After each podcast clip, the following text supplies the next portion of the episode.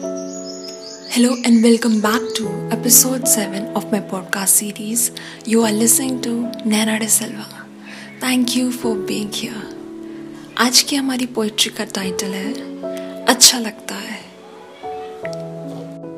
प्यार पर और तुझ पर लिखना आज भी अच्छा लगता है। टूटे दिल को समेट कर रखना आज भी सही रहता है।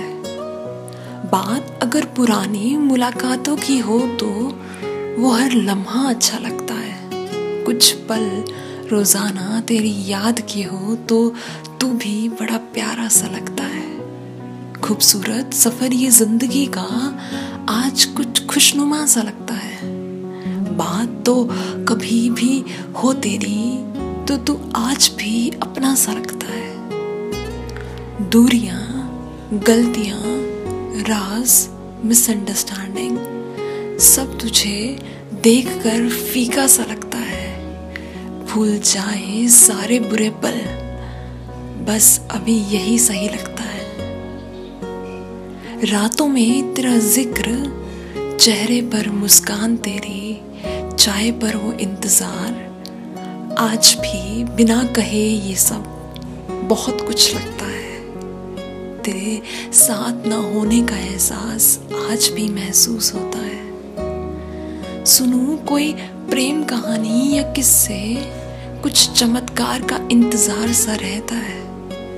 काम पर तू जाए तो तुझे गले लगा कर प्यार करने का किस्सा मुझे अच्छा लगता है।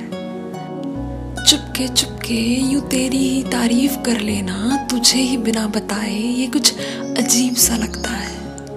जिक्र तेरा, स्माइल तेरी, वो तेरे हाथों में ये हाथ कुछ तेरा सा लगता है। हो तो किसी का भी, फिर भी मुझे तुझे अपना कहना अच्छा लगता है।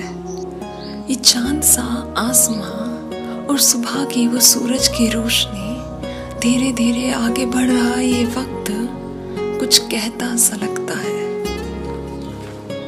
पूछूं वजह इसके भी मुझे डराने की तो कुछ ठीक नहीं लगता है।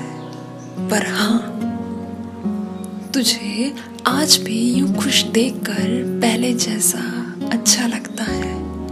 कबूल हो दुआ तेरी हर, ये मांगना खुदा से सच्चा लगता है।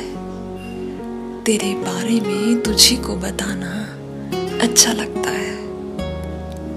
यूं तो तारीफ मैंने बहुत की है तेरी, पर आज ये कलम को तुझ पे लाख डायरी लिखने को अच्छा लगता है।